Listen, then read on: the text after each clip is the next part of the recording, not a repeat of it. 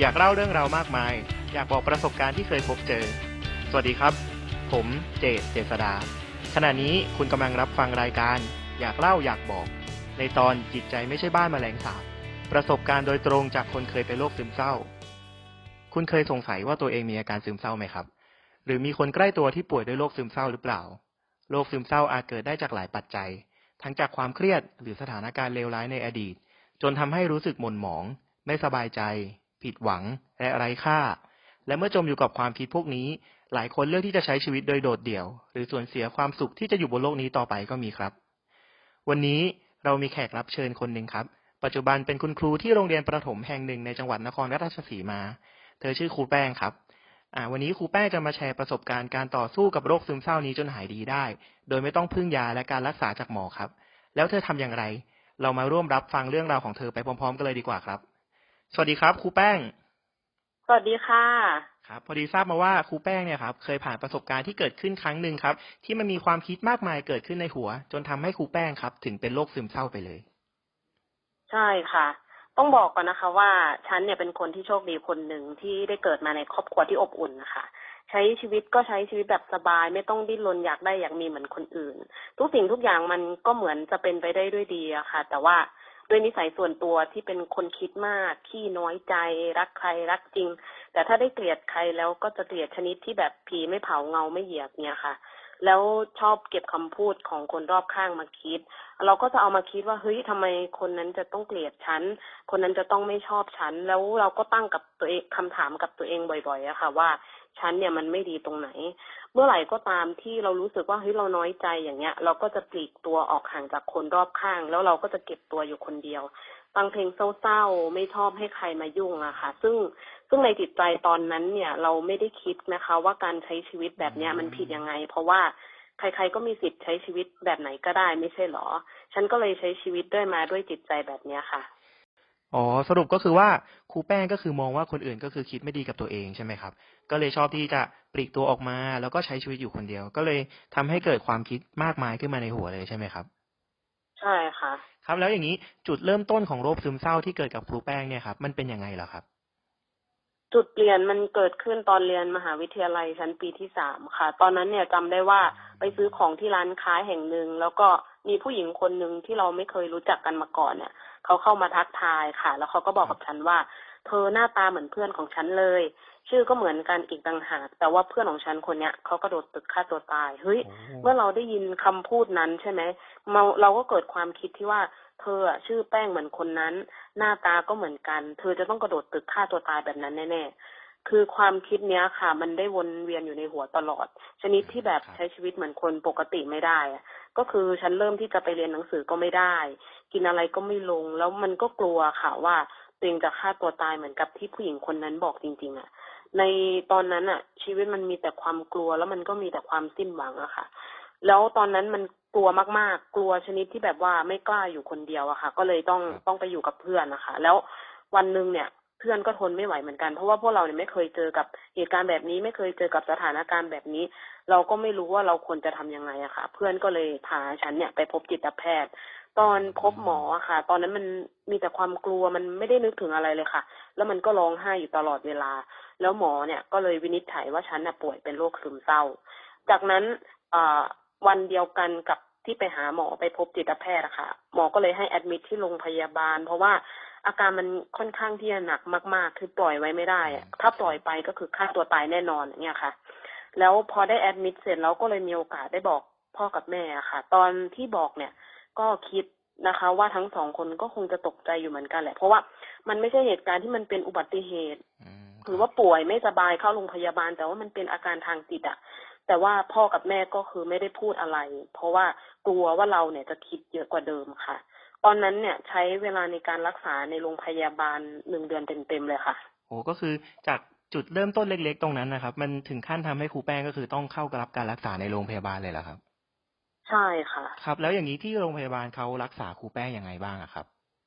ก็ในวันวันหนึ่งนะคะ มันก็จะมีทั้งเอ่อการทำจิตบำบัดมีการรักษาด้วยการใช้ยาค่ะ ซึ่ง พ่อกับแม่เนี่ยก็มาเยี่ยมนะคะ แต่ว่ามาประมาณสองครั้ง จากนั้นเราก็คืออยู่คนเดียวที่โรงพยาบาลนะคะ แต่ว่าตอนที่มาเยี่ยมเนี่ย ทั้งสองก็คือไม่ได้พูดอะไรมาก ก็ทำตัวปกติเขาก็คงกลัวค่ะ ว่าเราจะคิดมากเราคิดเยอะกว่าเดิม ก็เลยเลือกที่จะทำทุกอย่างให้มันดูเหมือนปกติ ซึ่งในตอนนั้นที่ใช้ยาเนี่ย คือก็รู้นะว่ายามันทำให้ความรู้สึกมันดีขึ้นจริง ๆ แต่ว่าสุดท้ายแล้วมันไม่ได้ทำให้ความคิดที่กลัวว่าตัวเองจะฆ่าตัวตายนั้นนะคะ มันหายไปค่ะ อ๋อก็คือ ตอนที่ยามันมีฤทธิ์อยู่มันก็โอเคใช่ไหมครับ แต่ว่าหลังจากนั้นก็คือใช่มันก็เหมือนเดิมเนี้ยเหรอครับ ใช่ค่ะอ๋อครับ แล้วอย่างนี้ตอนที่ใช้ยาเนี่ยครับ มันมีผลข้างเคียงต่อการใช้ชีวิตยังไงไหมอะครับ ก็ยาตัวแรกที่กินไปนะคะ มันเป็นยาที่แรงมากๆ อาการในตอนนั้นเนี่ยมัน มันเป็นแบบว่าหากอยู่ในห้องอย่างเงี้ย ก็จะไม่สามารถปิดไฟได้ เราจะต้องเปิดไฟตลอดเวลา เปิดหน้าต่างตลอดเวลา มันจะมีความกลัวในความมืดมาก ๆ จากนั้นแล้วผลข้างเคียงของยาตัวเนี้ยค่ะ มันจะทำให้เรารู้สึกแสบตัวเวลากลัว แล้วก็ปัสสาวะไม่ออกค่ะ อืมงั้นอย่างนี้ช่วงนั้นก็น่าจะเป็นช่วงที่ยากลำบากสำหรับครูแป้งมากๆเลยนะครับ ก็มากๆค่ะครับแล้วอย่างนี้ครูแป้งทำยังไงต่อไปอะครับ ตอนนั้นก็เลยได้บอกกับหมอค่ะ ว่าให้หมอเนี่ยเปลี่ยนยาให้ได้หรือเปล่า ซึ่งโอเคเขาก็เปลี่ยนให้ยาตัวที่สองเนี่ย มันจะเป็นตัวที่มันซอฟต์ลงมาหน่อยอะค่ะ พอกินเข้าไปแล้วเนี่ย ความรู้สึกที่มันเป็นความกลัวมันก็จะหายไป ซึ่งมันจะหายไปแค่ในช่วงแรกๆที่กินยาเท่านั้นนะคะ พอมยามันหมดฤทธิ์อย่างเงี้ย มันก็จะมีความกลัวเข้ามาอีก แล้วเหมือนเวลาถึงถึงตอนที่เราจะกินยาอย่างเงี้ยมันก็จะมี เอ่อ ความกลัวเข้ามา แล้วมันก็จะมีความคิดที่ว่าหมอรีบเอายามานะ ฉันเริ่มที่จะไม่ไหวแล้ว ฉันเริ่มที่จะกลัวแล้วอะค่ะ แล้วผลข้างเคียงของยาตัวที่สองนี่ก็ไม่ได้มีอะไรมากนะคะ ใช้ชีวิตปกติก็อืมตอนนั้นคิดว่ายาตัวนี้ก็โอเคอยู่ระดับหนึ่งค่ะอ๋อก็คือหมายความว่าอย่างนี้ก็ต้องพึ่งยาเรื่อยๆใช่ไหมครับ ใช่ค่ะ แล้วตอนนั้นนะครับ คิดว่าการที่ไปหาหมอแล้วก็กินยาแบบเนี้ยครับ มันสามารถที่จะทำให้เราก็คือหายขาดจากการเป็นโรคซึมเศร้าได้หรือเปล่าอะครับ ความจริงก็คือไม่ได้เชื่อนะคะ แต่ว่าด้วยความที่เราไม่มีทางเลือกอะค่ะ เราก็เลยต้องกินยา เพราะฉะนั้นเนี่ย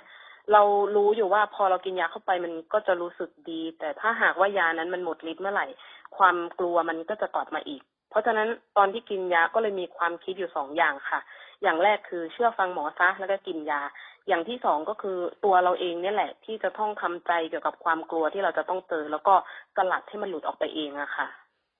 ก็คือหมายความว่า ไอ้ยาตัวเนี้ยก็ไม่ได้ทำให้หายขาด แล้วก็ต้องพยายามรักษาความกลัวด้วยตัวเองอยู่ดีใช่ไหมครับ ใช่ค่ะอ๋อครับ แล้วช่วงนั้นนะครับ มีคนรู้จักหรือว่าคนใกล้ชิดที่มีอาการคล้ายๆกับเราบ้างไหมครับ สมัยนั้นไม่มีนะคะ เพราะว่ามันประมาณเจ็ดถึงแปดปีที่แล้วอะค่ะ คนที่เป็นโรคนี้เนี่ย คือน้อยมากๆ ข่าวในทีวีตามหน้าหนังสือพิมพ์อะไรเงี้ย ก็คือแทบจะไม่มีเลย เราเราไม่รู้เลยว่าใครป่วยเป็นโรคนี้บ้างหรือว่าโรคนี้มันมีอาการที่ชัดเจนมันเป็นยังไงอะค่ะ อืมครับ แล้วอย่างเวลาที่เรามีปัญหาเนี่ยครับ คนรอบข้างเนี่ยเขาสามารถช่วยเหลือเราอย่างไงได้บ้างอะครับ ก็ตอนนั้นคือคนรอบข้างเนี่ยเขาทราบกันทุกคนนะคะ ทั้งเพื่อนทั้งครอบครัวทั้งอาจารย์ที่มหาวิทยาลัยอะค่ะ แต่ว่า ทุกคนเนี่ยเขาปฏิบัติตัวกับฉันเหมือนฉันเป็นคนปกติ คือเขาไม่ได้สนใจว่าฉันจะเป็นโรคจิตหรือเปล่าเนี่ยค่ะอ๋อก็คือทุกคนก็คือทำเหมือนกับว่า เราก็คือเป็นคนปกติทั่วไปเลยใช่ไหมครับ ใช่ค่ะ อ่า แล้วอย่างนี้พอใช้ชีวิตแบบปกติทั่วไปแบบเนี้ยครับ มันจะมีช่วงที่แบบความคิดเข้ามาเยอะมาก จนมันทำให้ครูแป้งก็คือรู้สึกดาวน์ไปอย่างเงี้ยครับ แล้วเวลาไปหาหมอหรือว่าเจอคนรอบข้างเนี้ยครับเขาให้คำแนะนำกับครูแป้งยังไงบ้างครับเอ่อสำหรับจิตแพทย์ที่ไปพบอะค่ะ คือ เวลาเราไปหาหมออย่างเงี้ย เราก็จะพูดปัญหาหรือว่าสิ่งที่มันอยู่ในใจให้หมอฟัง แล้วก็จะบอกว่าหมอคะปัญหาของหนูเนี่ย มันมีแบบนั้นแบบนี้แบบนี้อะสุดท้ายหมอก็จะตอบกลับมาสั้นๆนะคะตอบกลับมาว่า แล้วคุณคิดอย่างนั้นแล้วมันจะเกิดอะไรขึ้นจริง ๆ หรือเปล่าเฮ้ยเราก็ตอบว่าอืมก็ไม่อะค่ะ แล้วหมอก็ตอบอีกมาอีกประโยคนึงสั้น ๆ ว่า แล้วถ้าอย่างนั้นนะคุณจะคิดทำไม เอ้ยเราก็เลยคิดว่าเออก็จริงเนาะแล้วถ้าอย่างนั้นแล้วฉันจะคิดมันต่อทำไมใช่ไหมคะครับส่วนเพื่อนเนี่ยค่ะ เพื่อนเวลาเราไม่สบายใจหรือว่าเรารู้สึกเสียใจ เราก็จะเข้าไปขอคำปรึกษาเขาก็จะพูดเหมือนเหมือนๆกันเป็นเหมือนคำปลอบใจอะที่บอกว่าไม่เป็นไรนะใจะเย็นๆทำใจให้สบายแบบเนี้ยค่ะอ๋อก็คือทุกคนก็คือพยายามปลอบใจว่าอ๋อมันไม่มีอะไร แต่ว่าจริง ๆ มันก็ไม่ได้ช่วยอะไรให้ดีขึ้นมาใช่ไหมครับ ใช่ค่ะ ครับแล้วอย่างนี้จุดเปลี่ยนที่ทำให้ออกจากอ่าอาการนี้ได้อย่างเงี้ยครับ มันเริ่มมาจากอะไรอะครับ ต้องบอกก่อนนะคะ ว่ามันมันเป็นโอกาสที่ดีโอกาสหนึ่งของชีวิต คือได้มาพบกับมูลนิธิเยาวชนสัมพันธ์นานาชาติค่ะ ซึ่ง เป็นองค์กรที่ทำงานทางด้านเยาวชนอย่างแท้จริง ฉันเนี่ยมีโอกาสได้เข้าร่วมกิจกรรมที่ทางมูลนิธินี้เนี่ยจัดขึ้นหลายครั้ง มีโอกาสได้พูดคุยปรึกษาปัญหาที่มันเกิดขึ้นกับอาจารย์ผู้ก่อตั้งมูลนิธิประจำประเทศไทย แล้วก็ยังเป็นผู้เชี่ยวชาญทางด้านจิตใจอะค่ะ อาจารย์ชื่อว่าอาจารย์คิมฮักเชอร์ค่ะ แล้วมันก็เป็นครั้งแรกที่ฉันได้เรียนรู้เรื่องโลกของจิตใจค่ะอ๋อแล้วอย่างเรื่องของการเรียนรู้เรื่องโลกของจิตใจเนี่ยครับ มันเป็นยังไงอะครับ ตอนแรกก็งงเหมือนกันค่ะว่าเฮ้ยโลกของจิตใจเฮ้ยมันเป็นยังไงกัน แต่พออาได้เข้าไปปรึกษาเรื่อยๆมันก็เลยรู้ว่าอ๋อมันคือการเริ่มตั้งแต่การเปิดใจเล่าปัญหาหรือว่าสิ่งที่มันอยู่ในใจเนี่ย ให้อาจารย์ฟังค่ะ ตอนนั้นเนี่ยอาจารย์อธิบายจิตใจของฉันนะคะ โดยถามคำถามว่าหากบ้านของเธอมีแมลงสาบเนี่ย เธอจะต้อนรับมันอย่างดีไหมไอเราก็ตอบไปว่าก็ไม่ค่ะอาจารย์ แล้วอาจารย์ก็อธิบายต่ออะค่ะว่า ถ้าบ้านของเธอมีแมลงสาบเนี่ย เธอก็คงต้องเหยียบมันหรือว่าจับมันไปทิ้งถูกไหม แต่ว่าในความคิดที่มันไม่ดีที่มันเกิดขึ้นกับเธอที่มันเหมือนแมลงสาบนั้นน่ะ เธอเนี่ยกลับรับเข้ามาอย่างง่ายดาย เธอรับกับ